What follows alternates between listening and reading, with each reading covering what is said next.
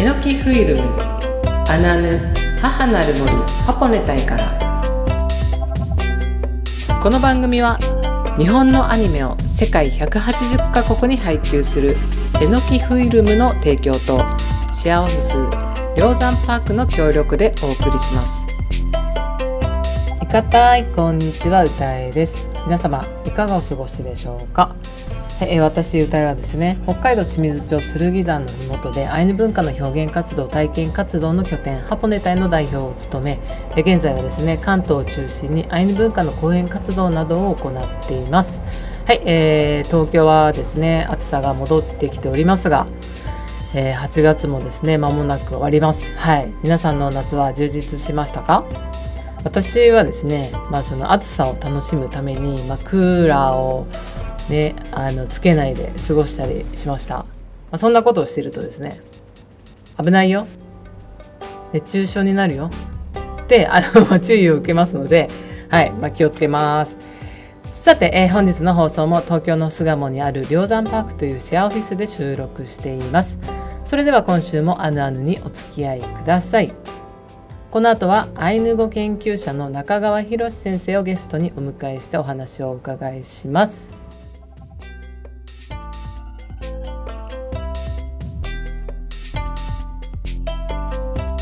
えー、本日も先週に引き続きアイヌ語研究者であり、えー、今話題の人気アニメ「ゴールデンカムイ」のアイヌ語やアイヌ文化の監修をされています、えー、中川博先生をゲストにお迎えしております。いかたい中川先生。いかたいはい、えー、本日もよろしくお願いします。はいよろしくお願いします。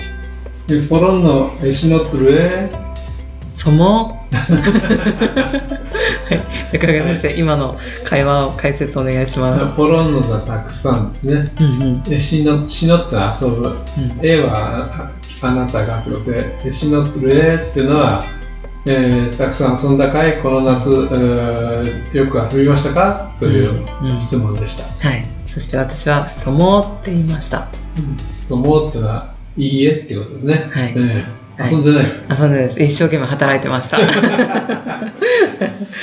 はい、えー、そんなわけで本日もどうぞよろしくお願いします、はい、ます。では本日は、えー、お聞きしたいことは、えー、中川先生がアイヌ文化アイヌ語と関わってきた中での日本社会におけるアイヌ文化の捉え方の変化を中川先生の視点で教えていただきたいと思います。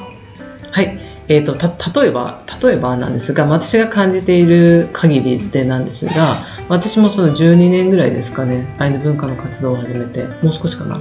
その中でやはりこのゴールデンカムイが出てきたりとか、まあ、例えばそのウポポイもそうなんですがそういった影響でアイヌ文化に関心を持つ人が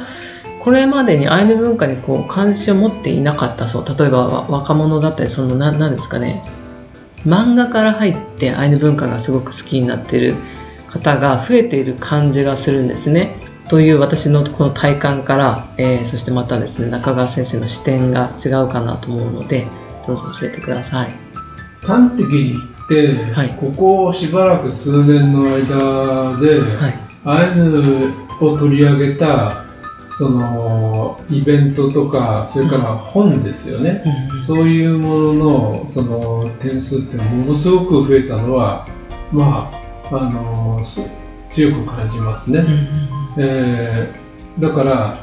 要するにそれは売れてるということ、うん、関心を持ってる人が増えてるということ。売れてるので、出版社なんかこれを儲かるぞと思って、いろんな企画を立てていると思われるわけでね、はいだからということからするとその今まで関心を持っていなかったあるいは関心があったかもしれないけれどもだからどうっていうその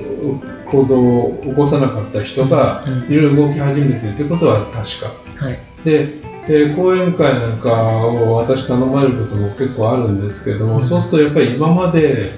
えーそういうところに姿を見せなかったような人たち、うん、そういう世代とかね、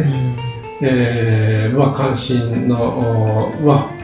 あ、あの要するに、えー、もともとアイヌのことをその非常によくこう知っててあるいはその憧れみたいなのを持ってて、で深く突っ込んでいきたいっていうんじゃないような人たちね、はい、そういう人たちが増えてきているっていうのは実感しますね。でそれはまあもちろんいいことだと思うわけです。あのー、一番も問題なのはあの無関心っていうことが、無関心からもう何も生まれないのでね。でであのということとまたちょっと違う話なんだけども、はい、えー、歌いさん自身もあの多分、うん、感じることがあるあるんじゃないかと思うんだけど、うん、そのアイヌっていうものの社会的なその扱いって言ったら変だな、なんて言ったらいいのかな。あの昔僕らがアイヌ語の勉強とか始めてる時代にアイヌって言葉は非常に使いにくい言葉、うん、少なくとも北海道で大勢人がいるところでアイヌって言葉を言うのはものすごく注意をしなければいけない言葉、そこにアイヌの血を引いてる人がいた場合に、その人が絶対に多分いい思いをしないだろうからっていうのがあってね、アイヌ自身でアイヌっていうふうに言われるのを非常に嫌がる人は当時非常に多かったし、うん、まあ、今でも多分たくさんいる。はい、えー、で例えば話が北海道歌り協会っていう団体が、うん、あ今北海道アイヌ協会って言ってるんだけども、うん、あのー、だいぶ長い間北海道歌り協会っていう名乗ってたのは、はい、アイヌ協会って言ってしまうとそれだけでもそこに入ってくる人がいなくなる。そのなんとか和らげた言葉で、えー、その名乗らないといけないっていうことで、まあ、歌いって言葉は全部昔からアイヌを指す言葉として使われてるんだけどももともとアイヌって意味は全然ないので、ね、仲間とかね同胞とかそういう意味の言葉ですけどそれを使ってその歌い協会って言ったのがアイヌ協会に、えー、名前を変更したのがもう10年以上前ですよね。はい、でそこどこでも少しこうアイヌって言葉自体のイメージっていうのが少しずついるあのまあもともと悪い意味は全くない言葉人間っていう意味の言葉でね、えー、それ自体に何もマイナスのイメージがあるはずの言葉ではなかったんだけども、それがアイヌを差別するときに積極的に使われる言葉としてその馬人ね、アイヌじゃない日本人の側から使われるようになってそう言われることを非常に、えー、嫌がる人っていうのが増えた。増えたっていうか多かった。時代があったからね、はい、まあ、で例えばの話がある、えー、アイヌの女の人が、はい、えー、白老にえー、観光に行った、うん、で白老は昔からそのアイヌ観光っていうのは盛んな地域なので、うん、アイヌって言葉に比較的抵抗の少ない地域だったんですね、でそのおばさんが白老行ったら、あんたアイヌだろ？ちょっと言っときなっていうふうに言われて、すごく怒ってその歌にって言うわけダメなんだよ、アイヌって言っちゃダメなんだよっつって怒って帰ってきたんだっていう話をね僕そのおばさんから聞いたことあったけどね。でそういうふうにねアイヌって言われたくないアイヌっていうのは、うん、あの昔非常に多かった。うん。であのこの間あのテレビの放送で、うん、そのあアイヌの、はい、あ犬っていうね、はいはい、あれはもうそのそういうふうにして、えー、なんか差別された、うん、そういう言葉そういうその、犬と引っ掛けて、その言われて、あのいろいろ嫌な思いをさせられた人ってのはもう山のようにいるわけでね。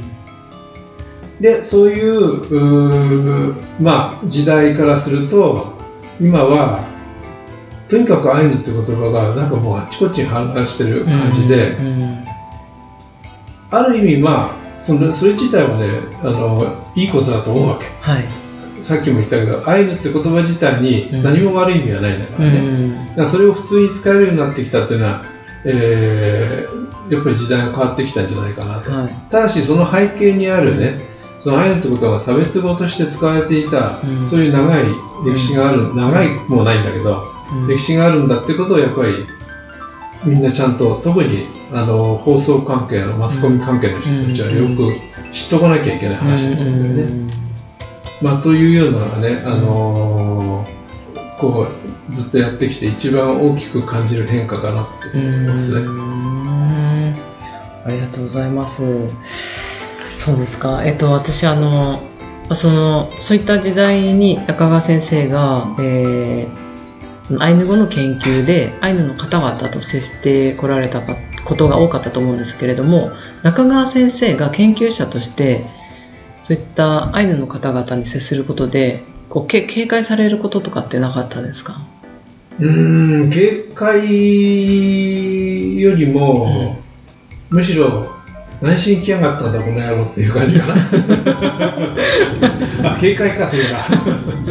っていうね最初からもうね、あのー、なんか、えー、アイヌ語の研究とか言ってる若造が来たぞっていうね、あのー、なんかあのー、コテンパンに痛めつけてやろうっていう感じでね、うんうん、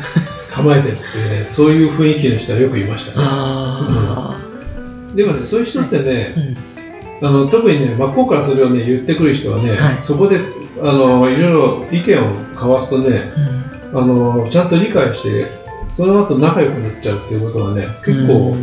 多かった、だからねあの大概あのそそこで大大喧嘩した人っていうのはね、はい、あと仲良くなってますね、うん、そうなんですね、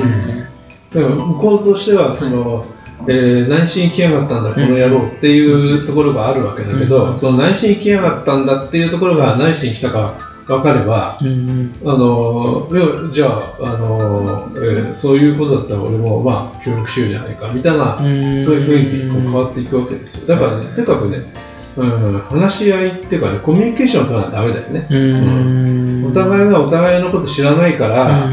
のなんかぶつかり合うのだってさ、うん、そのお互いのことを分かり合うっていうか伝え合うだねどっちかっていうと。相手のことが分かるかって言ったら分かんないんだからさそれはさそうじゃなくてというかこっちが何者で何をしようとしてるかって伝え合うっていうことはね、はい、向こうが分かるか分かんないかっていうのは別にして、っていうのがねやっぱり重要じゃないかなと思いますね。はい、中川先生はそ向き合ってきちんと向き合って信頼関係を作ってこられたっていうことなんですね。いやいやそれはどうかわからないけど、うん、信頼ししされてるかどうか知らないですけど。はいうん、でもあのこれまでこう研究されてきたことが、えー、私たちのその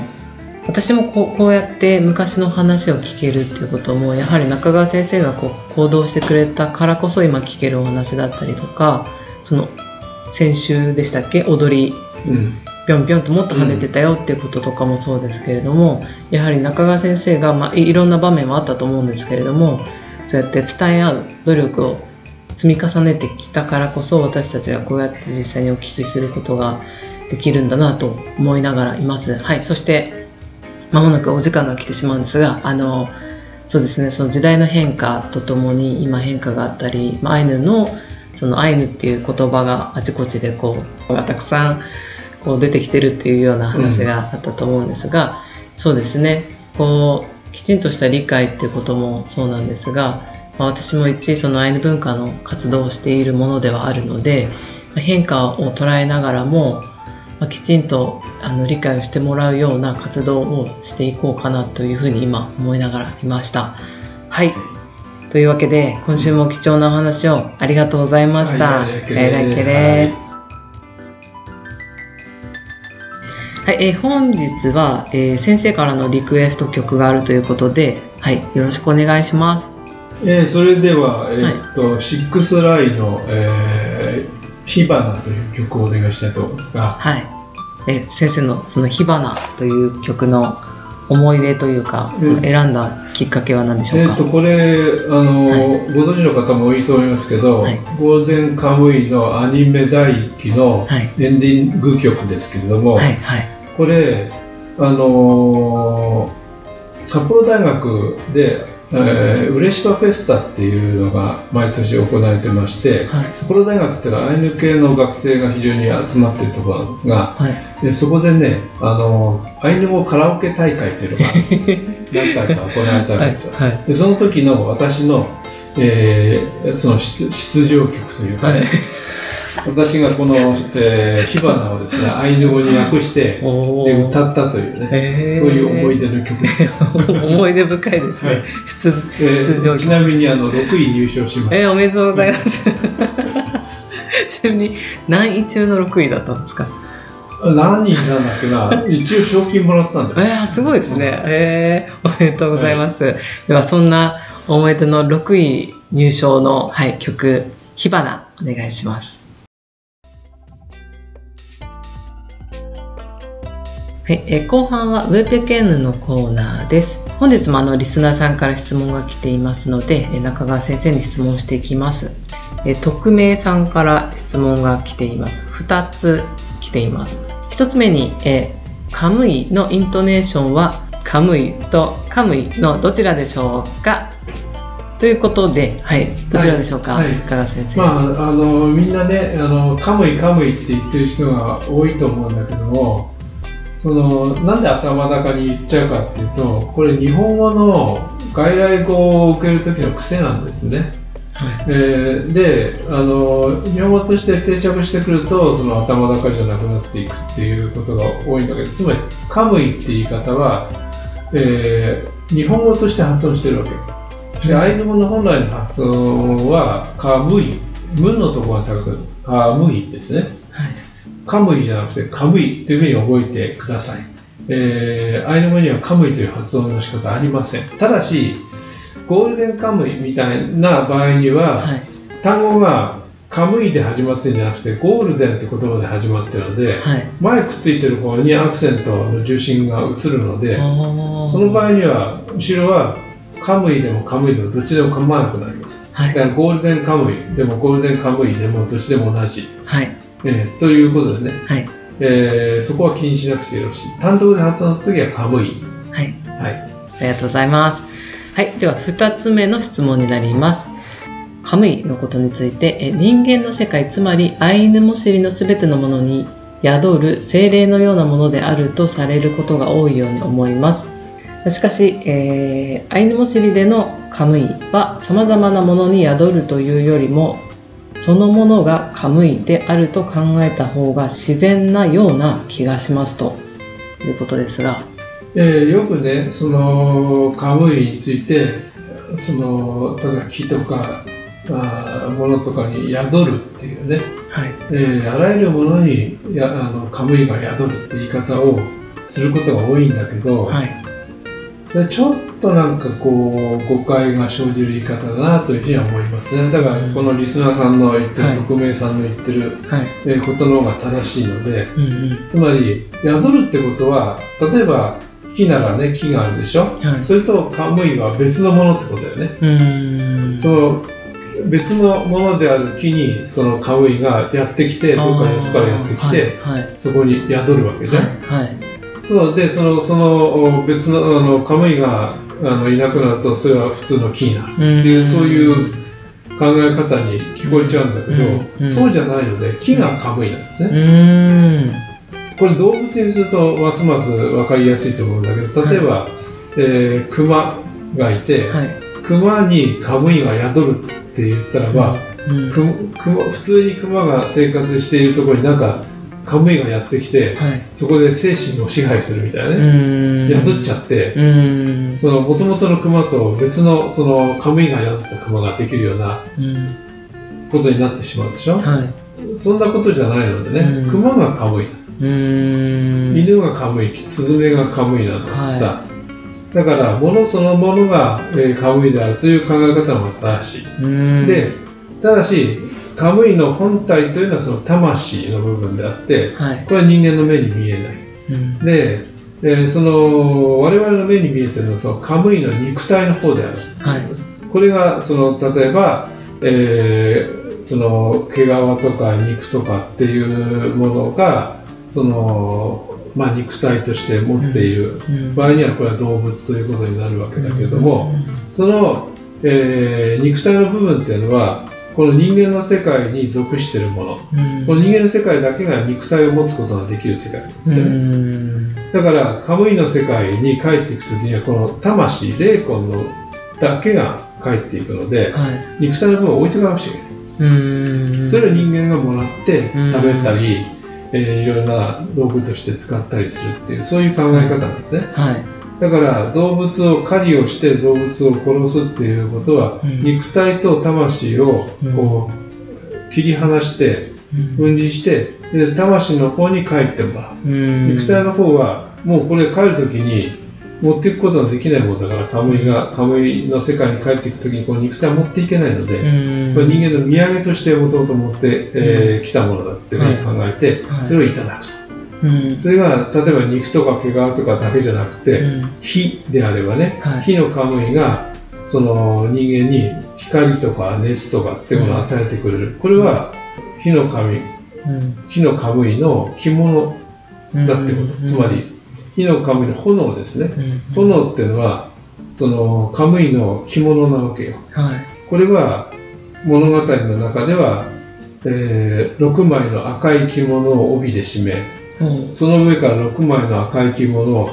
打ち羽織ってっていうふうに表現するんだけど、はい、12枚の赤い着物を着てるわけ、はい、これが人間の目に見える火のカムイの姿なんだって。それは炎。炎ってのは12枚の赤い着物なんですね。こういう考え方をするわけですよ。はい、宿るって言い方をしてはいけないので、はい、その要するに肉体と魂でその魂の部分っていうのはカムイ模して帰っていくが肉体の部分は人間性が置いていくという、はいはい、そういう意味では、肉体と魂はちょっと別になるんだけれども、でもそれ宿ってんじゃなくて、うん、そそれそのものがカムイなん。だ。うん、だからまあ、あのー、さっき言った言うてかぶいみたいなのがあ,、はいはい、あれは下の部分がないんだね。あはいはい、魂の部分だけで、まあ、人間の中に、まあ、いるわけで、そういうのは宿ってるといえばそうかもしれないが、でもそれも人間生まれた時からそこにいるわけでね、はいはい、宿ってるっていうか人間の一部だ。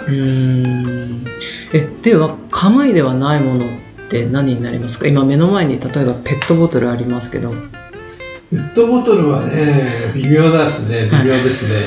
はい、つまり全てのものがカムイなわけじゃなくて、はい、全てのものに魂はある、はい、ペットボトルにも魂はあります、はい。えー、そのマスクにでもね、魂はマスクも微妙だな、でその中で何か意思を持って活動してるって感じられるものがカムイ。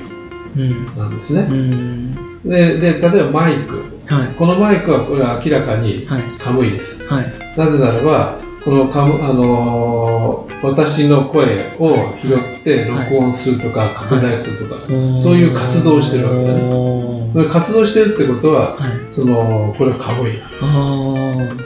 でペットボトルが活動してるかっていうと、うーなかなか難しいところだな、だけども、昔の人にとってみれば食器とかはみんなカムイだったから、鍋とかね、はい、えー、あの、七尺とかね、はい、そういったもの、それからその、えー、床の間みたいなのが飾ってある、はい、えー、要するにい。ろんな容,、容器、食器の類、はい、これらはみんなそれぞれのものがカムイだから、そういうことで言えば、ペットボトルもカムイかもしれない。うん。だからカムイであるからこそ中に水を蓄えて、うんうん、えー、それを人間に提供してくれるというそういう、はい。役目を果たしている、はい、活動しているとい。うふうに考える、はい、でもおかしくはないなと思いますね。えー、マイクもカムイだということに私は気づいていませんでしたので、はい、だって、だって昔で言えば船だって家だって、うんうんうん。えー、あの小刀だって、うんうん、臼だって杵だってみんなカムイだったんだから、うん、そう考えたら家の中の道具ってみんなカムイだったから、うん、マイクがカムイでないわけがない、うん、だよね。はい、はい、というわけでお時間が来てしまいました。本日も回答ありがとうございました。やいらいけれ。さてさてあぬあぬ母なる森ハポネタイからエンディングのお時間です。いかがでしたでしょうか？少しでもハポネタイやアイヌ文化のことに興味関心を持っていただけたら嬉しいです。アヌアヌでは皆さんからメッセージや質問などをお待ちしております。また番組内でかける曲のリクエストもお待ちしております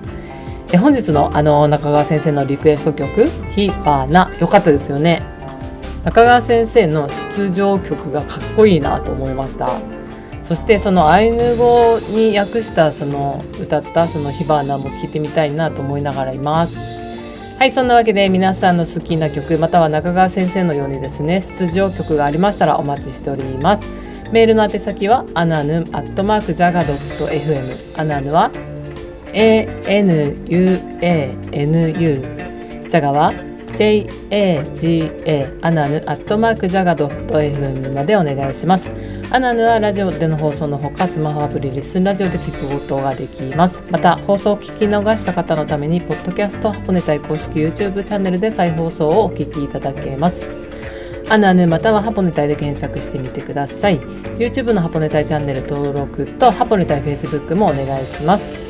さて、えー、来週のアナヌは今週に引き続きアイヌ語研究者の中川博先生をゲストにお迎えしてお送りします。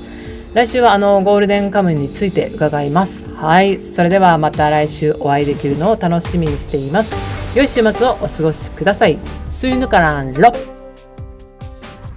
アヌアヌ母なる森ハポネタイから。この番組は日本のアニメを世界180カ国に配給するえのきフィルムの提供でお送りしました。